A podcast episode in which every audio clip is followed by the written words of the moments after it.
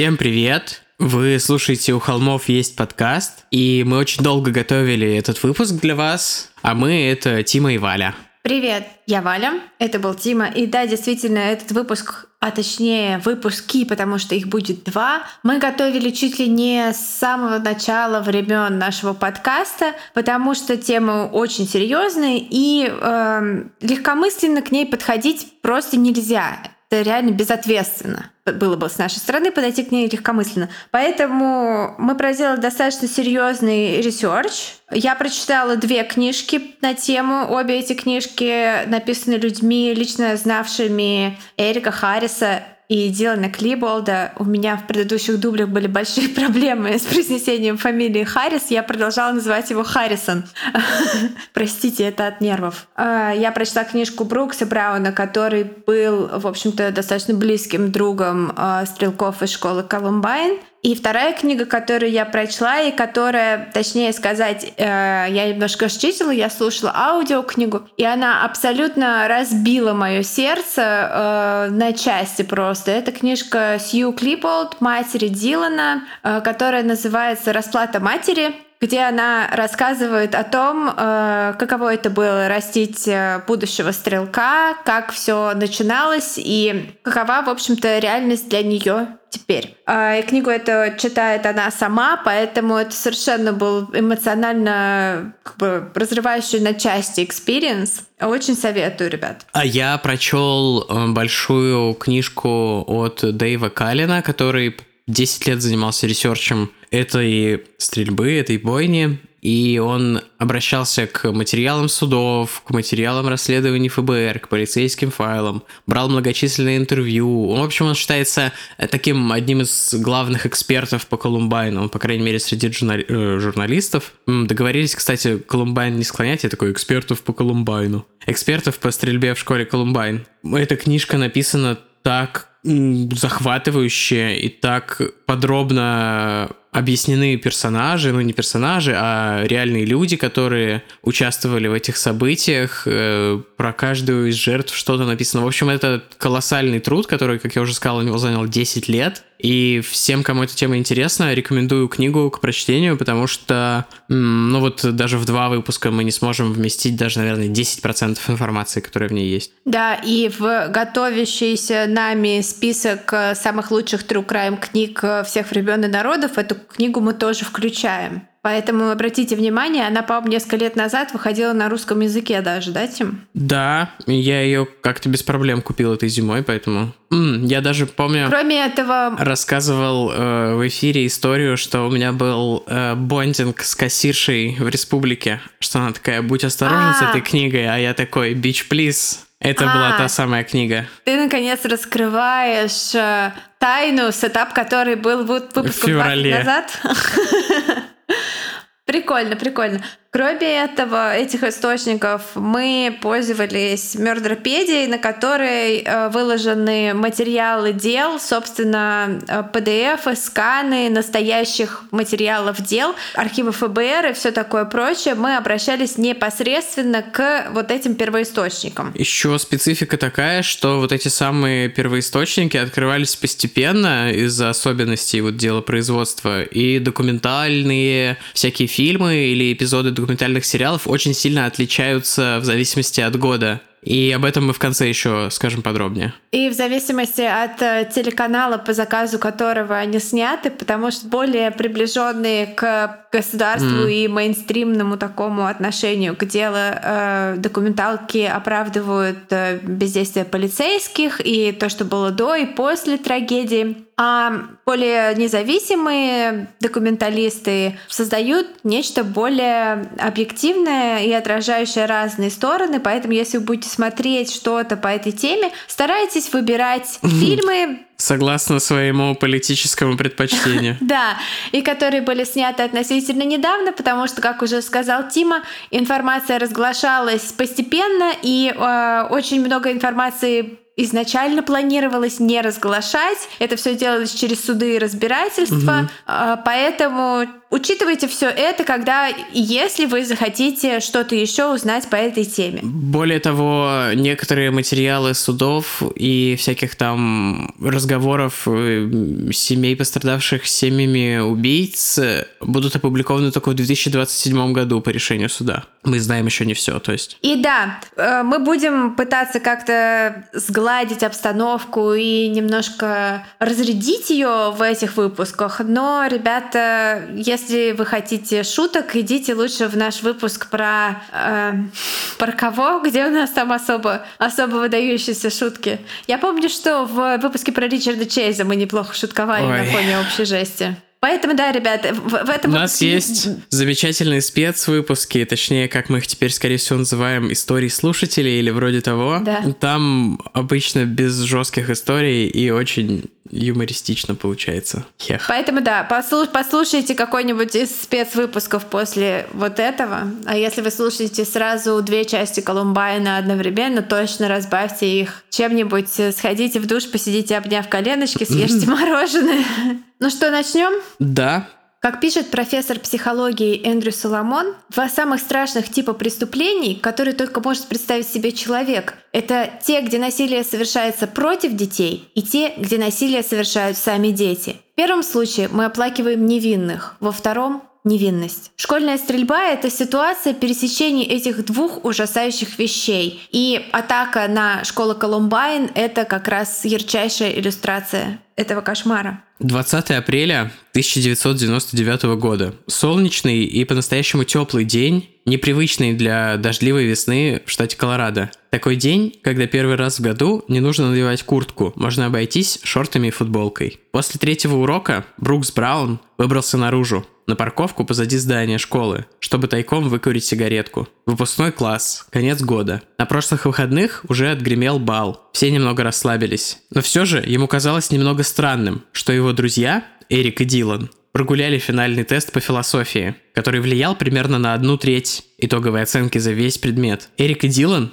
учились хорошо, особенно Эрик, которого родители страшно дрючили за все оценки. Еще страннее было то, что обычно они прогуливали уроки все вместе. Эрик, Дилан, Брукс, Бека и Нейт. А сегодня в школу не пришли, только Дилан и Эрик. Но мало ли, что они задумали. Далее мы приводим текст из книги Брукса Брауна Колумбайн. Нет простых ответов. Не существует официального перевода на русский язык, и на русском языке она, соответственно, не издавалась. Этот перевод сделали мы сами. Я понятия не имел, что это был мой последний раз, когда я был на уроке в школе Колумбайн. Последний раз, когда я написал контрольную или эссе, или сыграл в доджбол на физре. Мир, каким я его знал, подходил к концу. Затянувшись сигаретой, я был слегка удивлен, увидев машину Эрика, вдруг заехавшую на парковку и остановившуюся прямо передо мной. Странно, что он пропустил полдня, а теперь вот так прикатил в школу. А еще страннее, что он припарковался не на положенном ему месте. Я хотел поговорить с ним. Мне до сих пор не верилось, что он прогулял философию. Я подошел прямо к его машине в тот момент, когда он выходил, и со смесью озабоченности и дружеской издевки начал упрекать его. «Чувак, ну что с тобой не так?» – сказал я. «Ты прогулял третий урок, ты пропустил тест». Он посмотрел на меня с каким-то непонятным выражением. Это не было и «ох, блин!» человека, который только что понял, что испортил себе финальную оценку. Но и не было раздражением на друга, который упрекает в совершенно очевидном промахе. Это было что-то совершенно другое. Засмеялся так, будто бы не мог поверить, что я вообще поднял эту тему. Это уже не важно сказал он и, вытащив с заднего сиденья синюю спортивную сумку, опустил ее на землю. «Да ну и пожалуйста», — пробормотал я, затягиваясь сигаретой. Эрик вообще был немного странным парнем. Нормальным, но не таким уж близким моим другом, как, например, Дилан. И сегодня он вел себя более странно, чем обычно. Эрик вдруг замер, посмотрел прямо мне в лицо и сказал, «Брукс, ты теперь мне нравишься. Уходи отсюда. Иди домой». Тон его был странным, напряженным, но каким-то смешливым. Я никогда не слышал, чтобы он раньше говорил таким голосом. Сказав это, он отвернулся и принялся выгружать из машины еще одну сумку. «М -м, «Ну и ладно», — ответил я. Больше ничего Эрик мне не сказал, даже не посмотрел на меня ни разу. Я затянулся сигаретой, и тут на меня нахлынуло тревожное чувство. Абсолютно необъяснимое, но четкое. Откуда-то в моей голове появилась мысль, что что-то было не так. Пропущенный тест, этот тон, даже бейсболка, в которой Эрик ходил всегда, а сегодня вот явился без нее. Я не мог понять от чего, но в голове зазвучали тревожные звоночки. Что-то подсказывало мне. Нужно было послушаться его и уходить. Эрик был серьезным человеком. С ним шутки не пошутишь. Я знала это лучше всех. После того, как в прошлом году он угрожал мне смертью в интернете. После мы помирились, все было позади. Но, может быть, именно из-за этих воспоминаний у меня вдруг появилось чувство внезапной тревоги. Что бы там ни было, я решил не спорить с ним. Больше ничего не сказав, я перешел через парковку и свернул на Пирс-стрит. Тлеющая сигарета все еще у меня в руке. Я пытался курить, чтобы хоть как-то успокоить нервы, как будто ничего не произошло. Докурив, я отшвырнул хабарик на мостовую и прибавил шагу, стараясь не думать ни про Эрика, ни про то, стоит ли прогуливать пятый урок. В этот момент позади я услышал громкий хлопок. Я, конечно, понимаю, что мы договорились не шутить, но я не могу не обратить внимание на то, как уместно в описании 90-х звучит слово «хабарик». Ну... Валя немножко вплетает, вплетает свой сленг. Я стилизую, потому что Брукс Браун такой чувачок э, достаточно гопнический. Я пытаюсь э, стилизовать его речь под э, реальный его жаргончик. Дэйв Каллен говорит о Бруксе, что у него на все был простой взгляд. Он очень э, так завуалированно называет его вот так же, как ты сказала. Он так очень аккуратную формулировку выбрал. Ну, э, про Брукса Брауна хочу сказать, что все, что мы используем в этом выпуске из его книги, это документально подтвержденная информация. Эм, дальше будет эм, про вклад его и его семьи угу. в это дело достаточно много. И э, еще одна вещь это то, что Брукс никогда бы не получил аттестат об окончании школы, если бы не стрельба в Колумбайн, потому что у него был полный fail по всем предметам. А всем как бы, собственно, жертвам всем, кто учился в этой школе, выдали аттестаты автоматом после этого трагедии. Я расскажу про Эрика Харриса, про его детство. Он родился 9 апреля 1981 года в городе Уичита, штат Канзас, про который вы уже слышали в наших выпусках до этого. Ну не сын ли он БТК? Задаюсь я вопросом. Слыша про город его рождения. Подходит, кстати, БТК вполне мог быть внешне, внешне. Не уверена, но мало ли. Это плод любви БТК и одного из его шнурков. Это плод любви БТК и женщины, которой он переодевался для фотографий. Ой. Извините. Его мать, Кейти Харрис, в девичестве Пул, была домохозяйкой работавшей неполный рабочий день в ресторанном секторе, когда Эрик стал уже подростком. Его отец, Уэйн, был транспортным пилотом военно-морского флота США, и как это часто бывает с военными, его семья была вынуждена часто переезжать из-за этого. Эрик был младшим из двух сыновей. Семья переехала из штата в Нью-Йорк после многочисленных переездов и, наконец, закрепилась в городе Литлтон, штат Колорадо. Это произошло в июле 93 -го года. И отец Эрика тогда ушел в отставку. По словам одноклассников из штата Нью-Йорк, Эрик был вполне обычным подростком, играл в бейсбол и американский футбол. Все они были страшно удивлены той информацией, которая вскрылась об Эрике 6 лет спустя. Он не был ни фанатом агрессивной музыки, ни любителем черных плащей. Единственной особенностью Эрика было то, что он был рожден с незначительной деформацией грудной клетки, что-то типа углубления заметного на глаз. Переехав в Колорадо,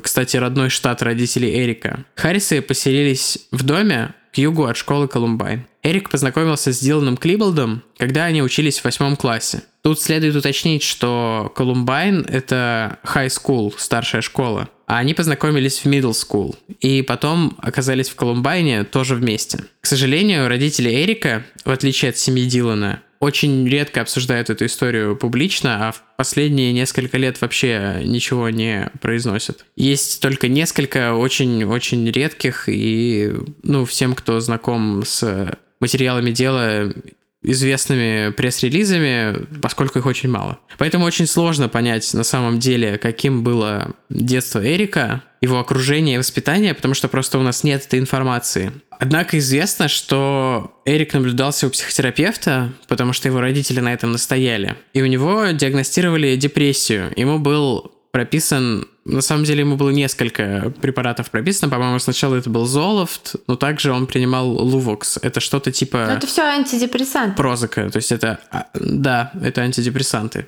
Их куча-куча всяких разных видов, и они всегда подбираются индивидуально. Это нормально менять препараты. Ну вот Лувокс это ингибитор обратного захвата... Захвата серотонина, но это Да. самая какая-то, по-моему, обширная группа. Я, я не фармацевт, поэтому я так очень приблизительно об этом знаю. Я принимала прозак, поэтому понимаю, что это одного примерно поля препарата. Про то, была ли у него на самом деле депрессия и про его общение с психи- психиатрами, психотерапевтами э, у нас еще будет попозже. Э, не буду сейчас в это углубляться. Отец Эрика был, ну, как бы это сказать, тоталитарным человеком и старался держать ситуацию в семье под контролем, ну, как ему казалось, конечно. В отличие от Клиболдов, как я уже сказал, Харрисы очень мало общались с прессой, и не очень много известно об их семейной жизни. Однако среди материалов дела был дневник Уэйна на тему воспитания сына. На обложке было просто-напросто написано «Эрик». И складывается такое ощущение, что единственное, что его волновало, это будущий успех сына, а не его там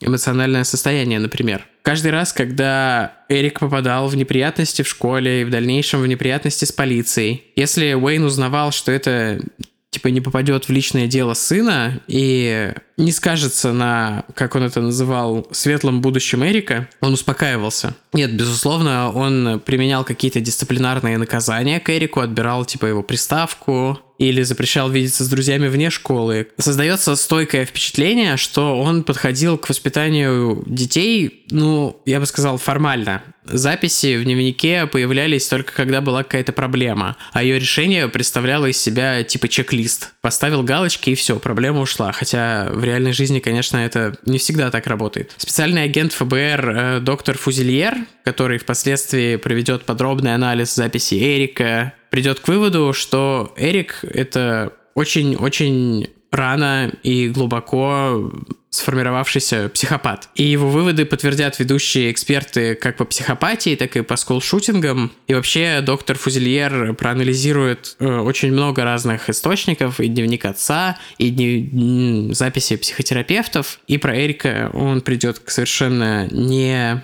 нерадужным выводам. А я расскажу про Дилана Клиболда. Он родился 11 сентября 1981 года, и да, в связи с его датой рождения, конечно же, существует абсурдная теория заговора. Вдаваться в нее мы не будем, но о содержании легко догадаться 11 сентября. Его назвали в честь поэта Дилана Томаса.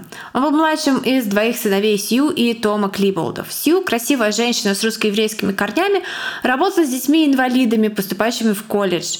Том Клиболд был инженером и работал практически всю жизнь из дома. И, кстати, изначально он был скульптором, то есть он был таким человеком искусства. Дилан родился с заболеванием. Я, к сожалению, не записала название, но суть в том, что у него было что-то не так с желудком, он был какой-то неправильной форм, формы, поэтому у него не усваивалась еда, и в возрасте буквально нескольких недель это стало понятно, он попал в больницу и перенес операцию, от которой вскоре полностью оправился. Э, Клиболды жили в доме вдали от города, на склоне горы, окруженном природой. Вопреки популярному, но ошибочному мнению, они не были богатым upper middle классом. Просто отец Дилана был мастеровым человеком. И купленный ими дом, который выглядит таким огромным и шикарным на фотках, они приобрели в абсолютно убитом состоянии. Он был просто населен крысами, енотами и прочими э, зверюшками. И, в общем, они долго и упорно восстанавливали его своими руками, чтобы привести к тому виду, вот как мы его видим на фотках. А черный BMW Дилана, который тоже там стал легендарным, потому что он приехал на нем в школу в день атаки, отец купил ему вообще без колес, с проржавевшим полом, и они вдвоем с отцом восстанавливали его в течение нескольких месяцев так, чтобы он вообще начал ездить.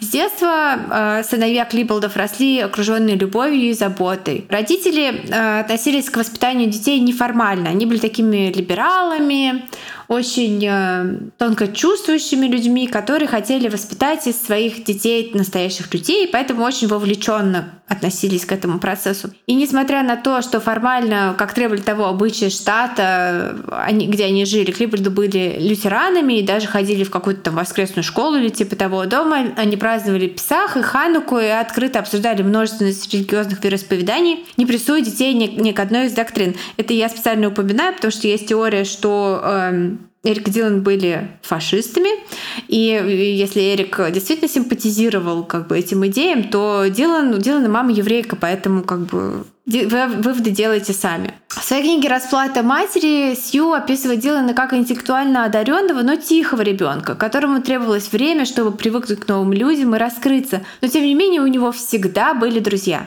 Он пошел в школу на год раньше из-за своих способностей, но всегда был самым высоким мальчиком в классе. Он был неплохим бейсболистом, но не попал в команду Колумбайн из-за того, что во время тренировок с коучем, который нанял ему отец специально, чтобы попасть в эту команду, он перегрузил свою руку, он был левшой, поэтому ему приходилось не так просто, как всем в командных играх. И никому не сказал о начавшейся боли в руке, которая переросла в хроническое воспаление.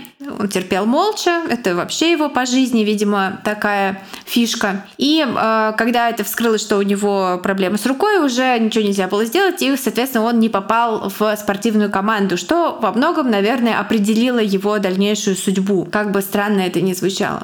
Его мать считает, что именно его независимость, перфекционизм, супервысокие требования к себе и нежелание обращаться за помощью, которые были очевидны, в общем-то, с самого раннего детства, повлияли на то, что когда он начал испытывать симптомы депрессии и отчужденности, и того, ему начало казаться, что его никто не любит, и э, он не принадлежит ни к одной там, группе людей всецело, и везде он чужак, когда все это на него обрушилось, он не обратился за помощью и не стал ни с кем разговаривать. Он считал, что сам должен свои проблемы решать. После того, как Дилана не взяли на спорт, он увлекся компьютерами и процессингом звука, пошел в театральный кружок звукарем и был очень хорош в своем деле, его нанимали даже за деньги на какие-то мероприятия. Но несмотря на наличие друзей и интересов, в школе молчаливый Дилан, такой чувак-переросток, не вписывался в общую тусовку, за что, э, по словам Брукса Брауна, стал регулярной жертвой буллинга со стороны крутых парней из спортивной команды. Ну, насколько силен был буллинг в школе Колумбайн, здесь очень разные точки зрения существуют. Кто-то говорит, что не сильнее, чем там в любом, там, посмотрите любой сериал про американскую школу, кто-то скажет, что там было просто на грани фашизма. Мы не знаем правды, поэтому просто озвучиваем вам, что есть такая вот парадигма мнений. Опять же, про буллинг он никогда не рассказывал ни родителям, не писал в своих дневниках, просто что там было, он молчал об этом. Но вот что написал Дилан в одном из своих дневников первый год э, учебы в школе Колумбайн. Ох, я ненавижу свою жизнь, ненавижу капсом. Я очень хочу умереть прямо сейчас. Приведу список того, что такое моя жизнь, из чего она состоит. Положительная, хорошая семья, уютный дом, еда, несколько близких друзей и разные классные вещи. Отрицательное. Нет девчонок. Ни друзей, ни девушек. Никаких друзей, кроме самых близких. Никто меня не принимает, хотя я хочу быть принятым. У меня ничего не получается. Меня унижают и побеждают во всех видах спорта. У меня странная внешность, и я застенчивый ну, как бы прочитали и подумали, ну, ничего себе трагедия вообще, о боже мой, обидели мышку, накакали в норку. Но мы знаем, как бы, как эта мышка накакала в норку всем, всего лишь на пару лет позже. Насколько я понимаю, насчет буллинга, там была такая тема, что ну вот все пострадавшие сгруппировались э, в этом парке недалеко от школы, кажется, Клемент парк он называется, или как-то угу. так. И на них сразу как коршуны набросились э, журналисты и взяли у каких-то там случайных девочек, которые вроде даже толком не знали Эрика и Дилана, и спросили, почему они это сделали. И они такие, ну их булили, да-да, их булили. И это просто подхватили, и журналисты уже растиражировали это. А вот, например, у Калина этому посвящена там существенная часть в книге, и даже есть там целая отдельная глава э, в эту тему, погружающаяся он не видел, не нашел, он прочитал дневники целиком и не нашел ни одного свидетельства, даже слова буллинг или синонима слова буллинг. То есть это такая, э, безусловно, буллинг был, как он есть в школах, и может быть он влиял на Дилана сильнее, чем он влиял на подростков, не подверженных депрессии. Но, тем не менее, нельзя сказать, что... Короче, головой в унитаз его не макали. Вот, это если так упрощать. Ну, а Брукс Браун в своей книге пишет, что э, Дилана, несмотря на его большой размер, там регулярно швыряли в шкафчик и там толкали, называли его фэгот и так далее и тому подобное. И это относилось ко всей их вот этой группе друзей, которые занимались в театральном кружке, потому что театр — это, как известно, для геев, по мнению крутых парней спортивной команды. Ну, то есть... Ну, для лохов, типа, да. Для кого-то это, наверное, просто фигня, типа лол, тлен. А для кого-то это серьезный, серьезный буллинг. Мы не знаем, опять же. Ну, я просто склонен доверять Калину, потому что прочитал его книгу. И он... я, я могу тоже сказать, но я как бы почитала другую книгу, да.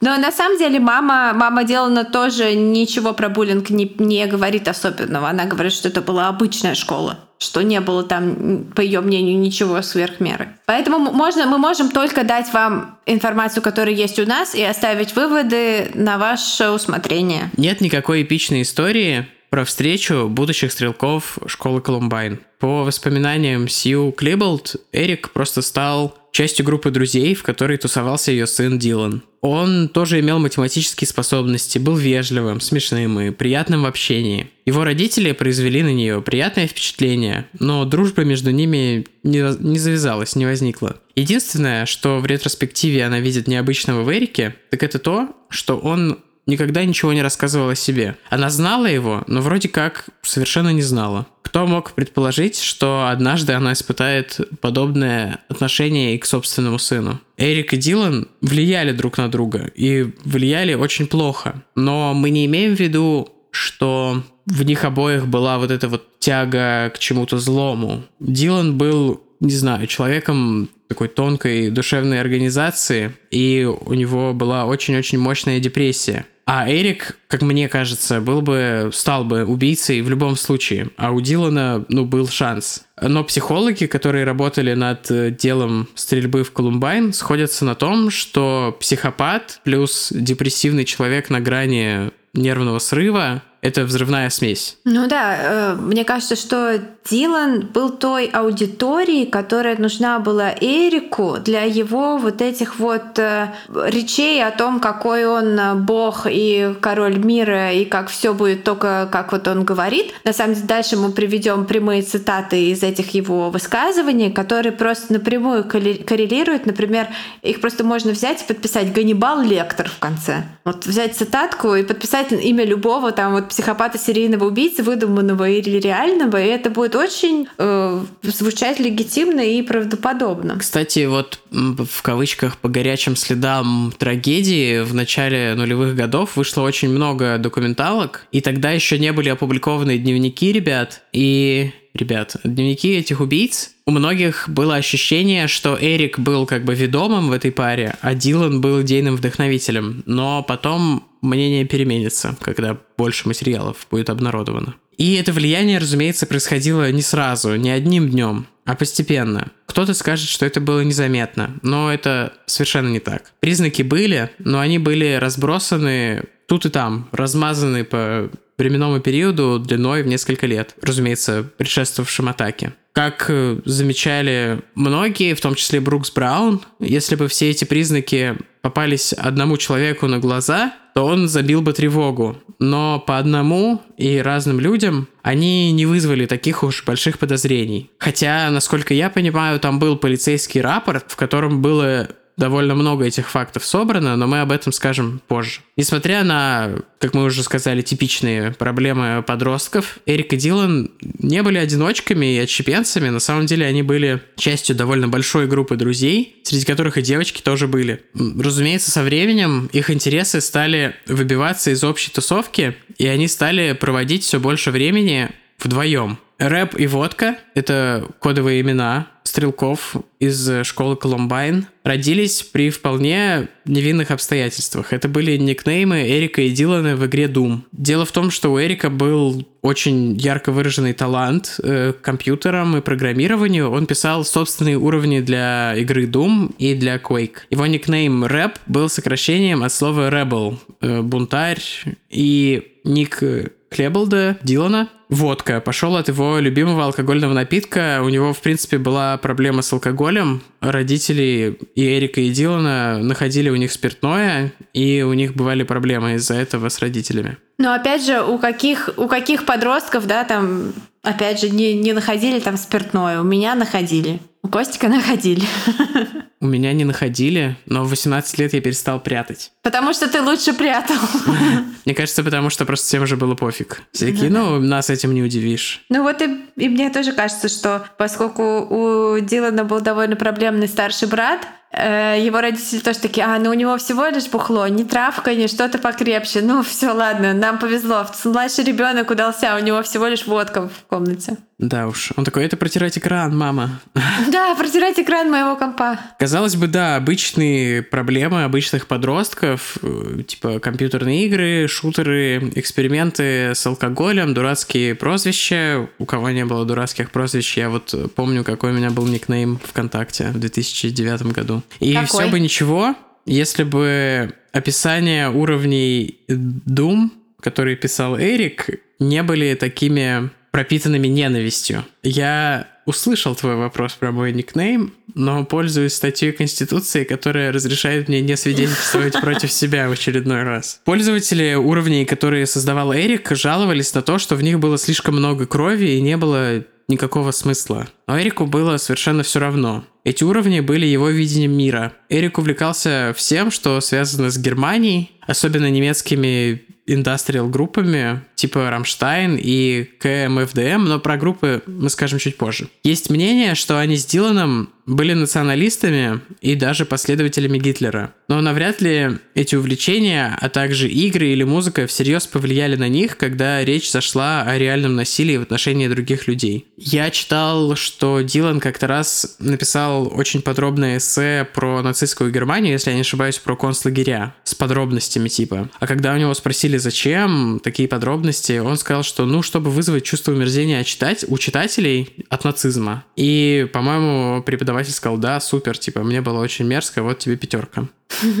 Депрессия Забавно. Дилана не была никем замечена и очень сильно и постепенно прогрессировала. Его дневниковые записи свидетельствуют о селф-харме, он себя резал. Кроме этого, Дилан страдал от безответной любви к девушке из театрального кружка, которая при этом понятия не имела о его чувствах. Он с ней даже никогда не пытался заговорить. Потом он был влюблен еще в нескольких, и всякий раз, по его описанию, они были абсолютно равнодушны к нему. Снова и снова он писал о бессмысленности жизни и своем желании умереть. Он задумывался о том, чтобы раздобыть оружие, но на тот момент исключительно с целью того, чтобы убить себя. Наверное, если бы он добыл оружие тогда, это высокая вероятность, что это бы произошло. Трудно сказать, в какой именно момент и под влиянием кого или чего его тенденция к самоубийству превратилась в тягу к убийству других. Но так или иначе, после того, как произошло это переосмысление, его жизнь внезапно впервые за долгое время обрела смысл и на горизонте замаячила какая-то вот такая извращенная цель. Возможно, это случилось в тот момент, когда он открыл для себя адреналин, который перекрывал, пусть и на время, монохромную тупую боль, которой была пропитана его жизнь, эмоциональную боль, разумеется. Возможно, дело было в кайфе, который они с Эриком испытали, когда впервые стреляли из пневматического ружья по жилым домам, а потом убегали, заслышав голоса внутри, и когда с громкими хлопками под окнами у их врагов взрывались петарды. Дилану нравились фейерверки и взрывчатка, но кому, какому подростку не нравятся фейерверки и взрывчатка? Мне. Какому мальчику, подростку не нравятся Окей, фейерверки вопрос и снят. взрывчатка? Если вы мальчик-подросток, и вам не нравится взрывчатка, напишите нам. Дома он был ответственным за салюты на 4 июля. А 4 июля это главный салютный праздник э, в Штатах. Там даже снимают запреты на шумление, на шум, на шумление. Э, ну, вы поняли, после Зашумление улиц. 11 или скольки-то там. Он хранил запасы петард и ракет в ящике в гараже. Может быть, дело было в том, что он никогда не держал в руках настоящего огнестрельного оружия, потому что большинство жителей Литлтона, да я думаю, что и всего штата Колорадо, семья Клеболдов была активно против хранения и ношения огнестрельного оружия. А может быть, его заразил ледяной восторг ненависти в глазах лучшего друга. Наверное, это теория самая вероятная. Вандализм стал их излюбленным развлечением. Потом к нему прибавилось мелкое воровство. Они забирались на стройки и тащили все, что им попадалось. Ничего ценного. Главное ощущение собственной всесильности и безнаказанности и беззаконности. Восторг. За этим последовала неизбежная эскаляция. Осенью 97 года Эрик и Дилан взломали школьный компьютер и узнали коды шкафчиков своих врагов. Разумеется, они попались. Администрация школы приняла меры. Их отстранили от учебы. Родители посадили их под домашний арест и запретили общаться друг с другом. Но это их не остановило. Эрик изливал свою ненависть онлайн.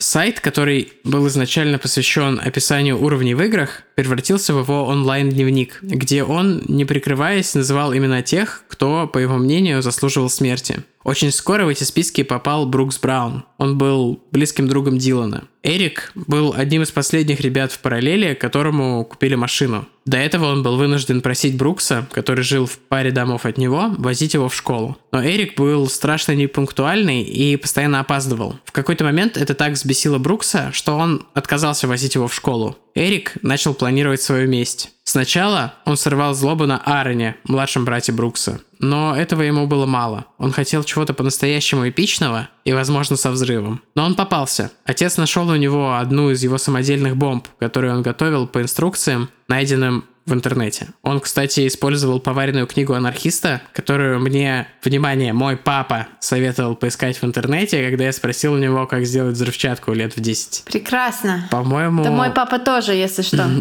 мне он такое не советовал, потому что, как известно, мне не нравилась взрывчатка. У нас еще есть друг семьи, который в основном писатель сейчас, но по образованию химик, который мне рассказывал тоже, что это прикольная книга, и да, если найдешь, типа ссылочку тоже скинь, ха-ха-ха-ха.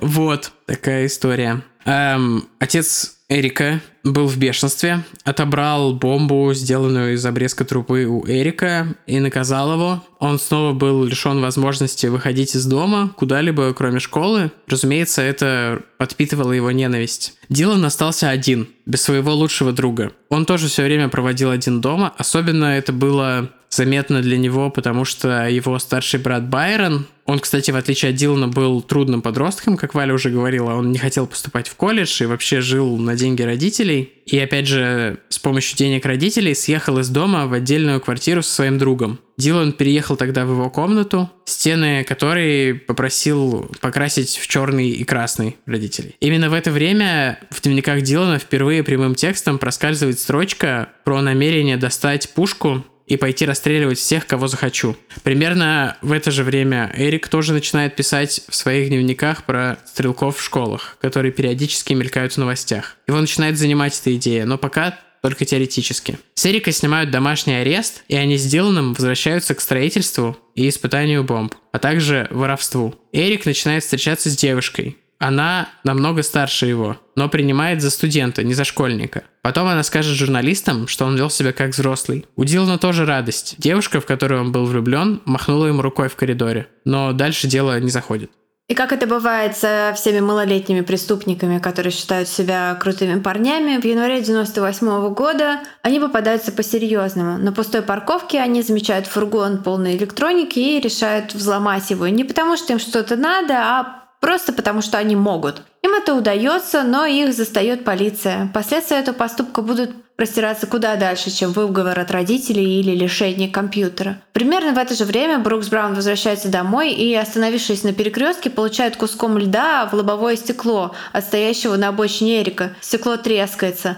Он рассказывает об этом своим родителям, и они едут в дом Харрисом устраивать разборку. Отец заставляет Эрика извиниться перед Бруксом и его матерью. Но Джуди Браун, услышав слова Эрика с извинениями, насквозь видит, что он врет, и извинения — это его слова просьба о прощении абсолютно неискренней. Она говорит ему это в лицо, предупреждает, что видит его насквозь. Это вызывает у Эрика, мягко сказать, оторопь, а у его отца возмущение и недоумение. Как выяснится уже потом, Эрик наплел своему отцу, что Брукс сильно булит его в школе, и он до смерти его боится. Конечно, это все была ложь. В семье Брукса все понимали, что такое Эрик, что он психопат, и понимали, возможно, раньше всех, и жили в страхе его новых атак. Иногда это были петарды на крыльце, иногда разбитое окно в гараже и выстрел внутрь из пейнтбольного ружья, который покрыл все все машины и вещи внутри гаража брызгами красной краски. Но были и другие попытки отомстить этой семье. Однако настоящий шок Брукс испытал, когда однажды в школе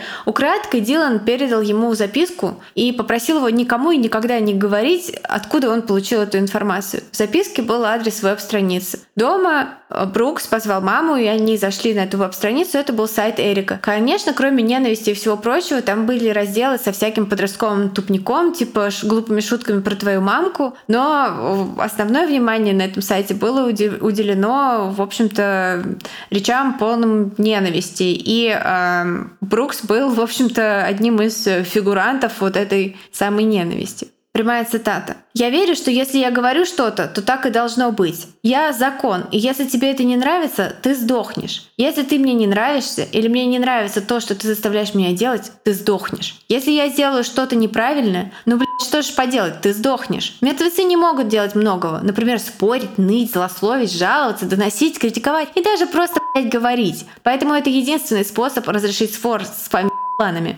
Просто замочить вас. Господи, я не могу дождаться момента, когда убью вас, люди. Я просто пойду в центр какого-нибудь большого города и взорву там все и всех расстреляю. Я не чувствую угрызений совести и стыда. И так эффекту. Я заряжу взрывчаткой весь город и разнесу все, что захочу. После того, как зарублю целый район, полный заносчивых, богатеньких, блядских, самодовольных, мнящих себя богами говна, не стоящих, блядь, людей.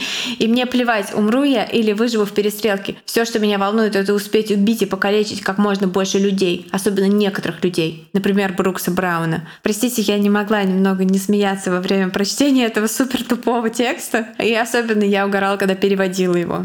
Я надеюсь, мать запикан. И это только отрывок из э, текстов сайта Эрика. Блин, если бы он не был как бы массовым убийцей, то я бы просто орала в голосину с этих всех его дневников, а так мне как-то приходится себя из вежливости ограничивать. Мы все орем, когда ты также заводишься, когда что-нибудь, кто-нибудь дает какой-нибудь коммент по поводу твоей собаки и по поводу того, как тебе нужно ее воспитывать, ты такая, да вы мрази тупые, что вы понимаете? Ну, моя собака и Эрик Харрис, безусловно, имеют много общего, да. Кроме этих перлов там было еще много всего. Например, детальные инструкции, как построить бомбы, отчеты об их взрывах, и вандализме и много всего другого. В частности, он давал своим бомбам всем имена ласковые. И, в общем, тут там было очень много всего, что просто нельзя публиковать и рассказывать даже здесь по причине того, что обязательно найдется еще один психопат, который все это вдохновит, а в психопатах, которые вдохновились, будет в конце второго выпуска целый фрагмент. Родители Брукса, конечно, были в ужасе, потому что они уже знали, что этот Эрик Харрис, он больной на всю голову чувак, который реально там испортил им все вещи в гараже, выстрелив туда кроваво-красной краской из пейнтбольного ружья. То есть они понимали, что он отбитый. И они, конечно, пошли в полицию, как нормальные люди, распечатали все содержание этого сайта, все-все-все разделы, ну, наверное, кроме шуток про мамку. И у них приняли заявление. Прямо при них на странице про бомбы пришли посмотреть э, офицеры из отряда саперов. Они подтвердили, что это все подлинно, что это реальные инструкции, по которым можно что-то построить, а также, что описанные взрывы и акты вандализма на этом сайте действительно имели место быть. Полицейский, принявший у них заявление, составил черновик ордера на обыск в доме Эрика. После этого, конечно, этому Бруксу Брауну было страшно идти в школу, и э, поскольку его родители донесли на Харриса в полицию, и теперь, видимо, он будет еще большим объектом его ненависти. Но когда он таки решился прийти в школу Колумбайн, коридоры гудели сплетнями о том, что Эрик и Дилан как-то очень серьезно нарвались и попали на год в программу для малолетних преступников, подразумевавшую общественные работы и тренинги с психологами и всякое такое. Брукс, конечно, решил, что дело в сайте, и дело, делу был дан ход. Но он не знал о том, что это был всего лишь приговор э, Харриса и Клиболда за кражу того электрооборудования и взлом фургона. Конечно, после того, как э, произошел суд и произошел вот этот весь конфликт, Эрик перестал вести свои страшные дневники онлайн, перешел на бумагу. И на поверхности и он, и Дилан стали вести себя тихо и дружелюбно. Они э, не пропускали свои вот эти занятия по этой программе для реабилитации малолетних правонарушителей и все такое прочее. Короче, на поверхности они были просто зайчики. Сложилась такая ситуация, что они вообще могли сесть э, в тюрьму тюрьму. И, собственно, чтобы заменить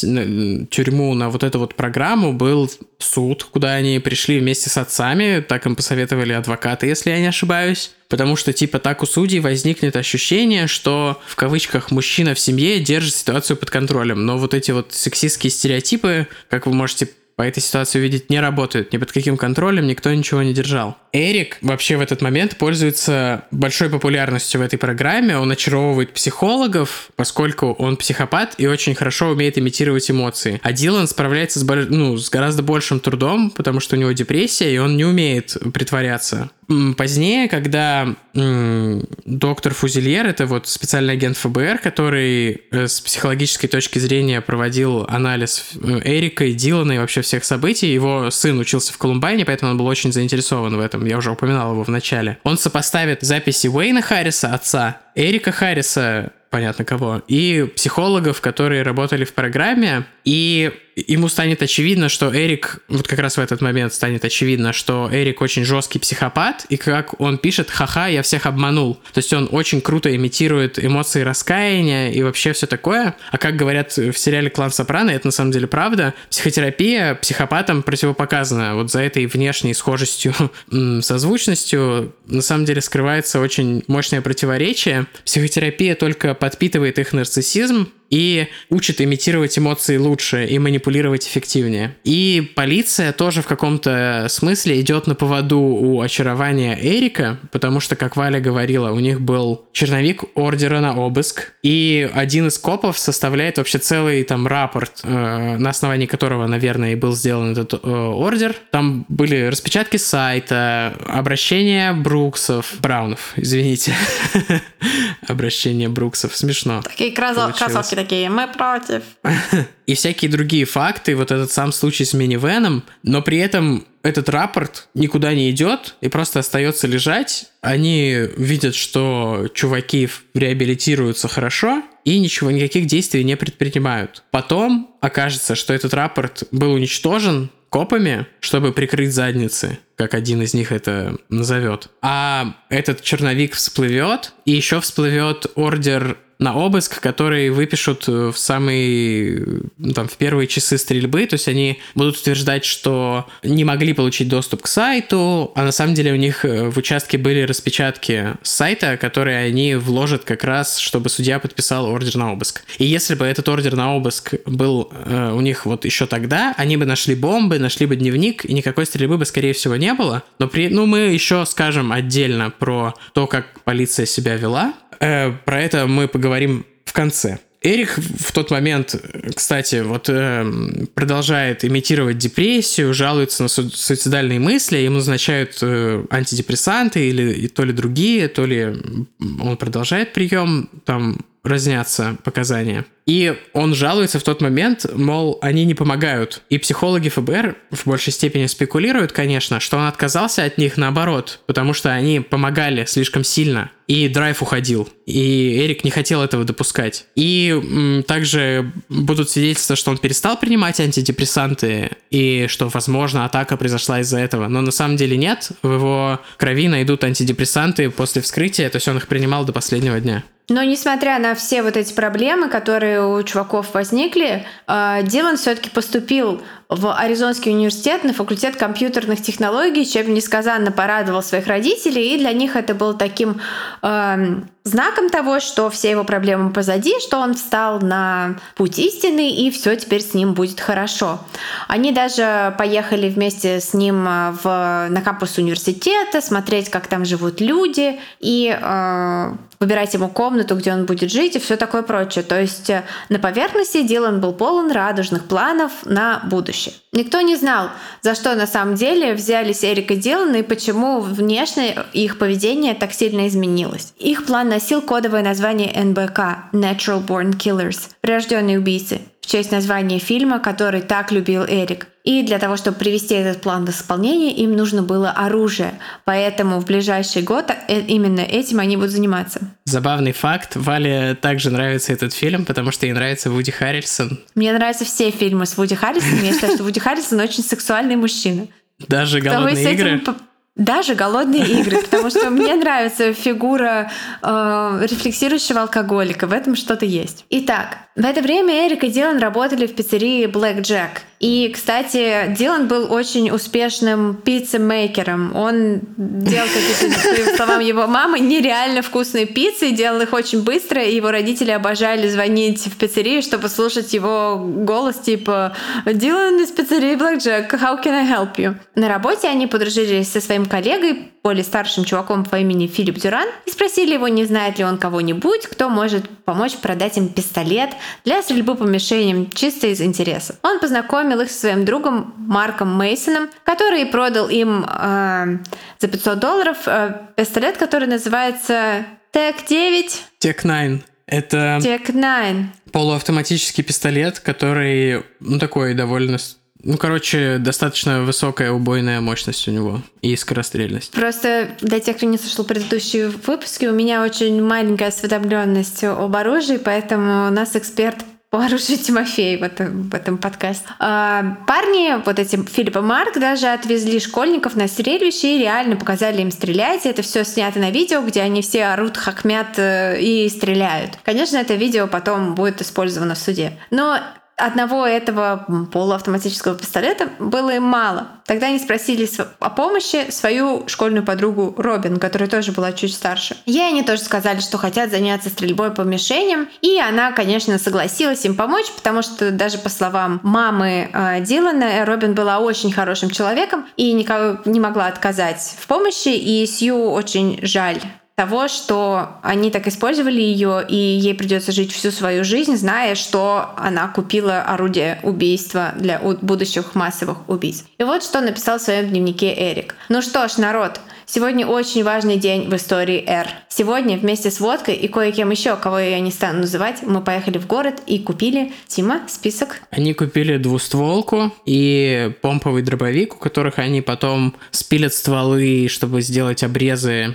так убойная мощность э, и разброс больше. Они причем есть определенные ограничения на то, как можно спиливать ствол, они спилят гораздо-гораздо ниже допустимых ограничений. Также они покупают 9-миллиметровый карабин. Всего у них 4 огнестрельных единицы. Это TEC-9, этот карабин, двустволка и помповый дробовик. И они покупают кучу-кучу патронов и модифицируют патроны для своих э, ружей, слэш-дробовиков. Они высыпают оттуда стандартную дробь и насыпают более крупную, более такую наносящую больше урона в перемешку со стеклом и еще какие, какой-то шрапнелью для того, чтобы максимизировать урон. Потом хирурги будут э, свидетельствовать о том, что там реально очень много урона наносили вот эти их самодельные патроны. И продолжая дневниковую запись Эрика, цитирую, «У нас есть пушки, мы, блядь, раздобыли пушки, вы сукные дети. Ха-ха-ха, буга-буга, ха-ха. Теперь все кончено. Это начало конца. Точка невозврата. Тут еще забавный факт. Дилан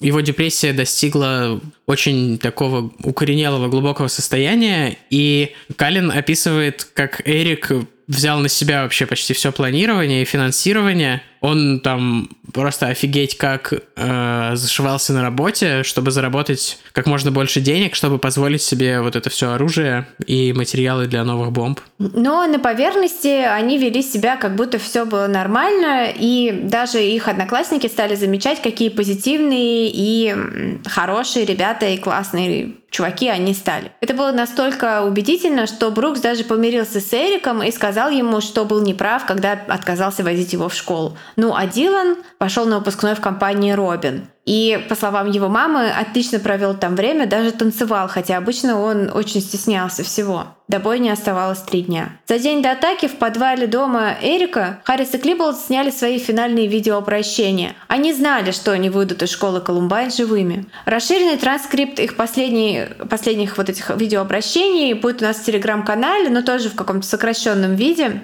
А здесь мы приведем небольшой пересказ. Эрик Харрис вспоминает, как часто и много он переезжал со своей семьей. Как всякий раз ему приходилось начинать все заново в новой школе. Начинать, в кавычках, снизу лестницы. Как над ним постоянно издевались, в кавычках. Над моим лицом, моими волосами, моими рубашками. Дилан говорит, что его родителям незачем винить себя, что они ни при чем, никто не мог понять или помочь ему. Если бы вы видели всю злость, которую я хранил в себе все эти грёбаные годы, стеснительность мне ничем не помогала в жизни. А сейчас я вас всех убью. Вы столько лет меня обижали, говорит он, обращаясь к своим будущим жертвам в этом видео. Больше, больше ярости, больше ненависти, кричит Харрис в хамеру, размахивая руками. Про то, каким было последнее утро Эрика Харриса, известно очень мало. Дилан же ушел очень рано. Еще интересно, что Эрик знал, что пленку неизбежно найдут, и там он делал как бы все, как ему казалось, кинематографично, он об этом писал в дневнике. То есть то, что, то, что он говорит на пленках, этому не совсем можно доверять. Это его психопатическая игра со зрителем. А про дневник, я так понимаю, он не думал, что его найдут. И там он писал, как он действительно думает. Про то, каким было последнее утро жизни Эрика Харриса, известно очень мало, вообще практически ничего. Дилан же в тот день ушел очень рано когда его мама только-только начинала собираться на работу. Это было на него не похоже и вызвало у нее большое беспокойство. Она даже сказала своему мужу, когда он придет со школы, обязательно поговори с ним. А на прощание произнесла фразу «Нам нужно поговорить про Дилана», которая потом вдохновит э, одного писателя даже на целый роман. Одна лишь эта фраза. Я думаю, что я постараюсь э, собраться с силами и перевести описание этого утра из ее книги для нашего телеграм-канала. Ищите его там, если я не заленюсь, но я надеюсь, что нет. А вот последняя запись в дневнике Дилана Клиболда. Зайти внутрь в 11.09. Установить детонаторы на 11.17. Уйти. Доехать до парка. Вооружиться. Вернуться к 11.15. Припарковаться. Завести детонаторы в машинах. Выйти. Забраться на верхушку холма. Ждать. Атаковать после взрыва первой бомбы. Хорошо повеселиться. То, что произошло дальше, слушайте в следующем выпуске «У холмов есть подкаст».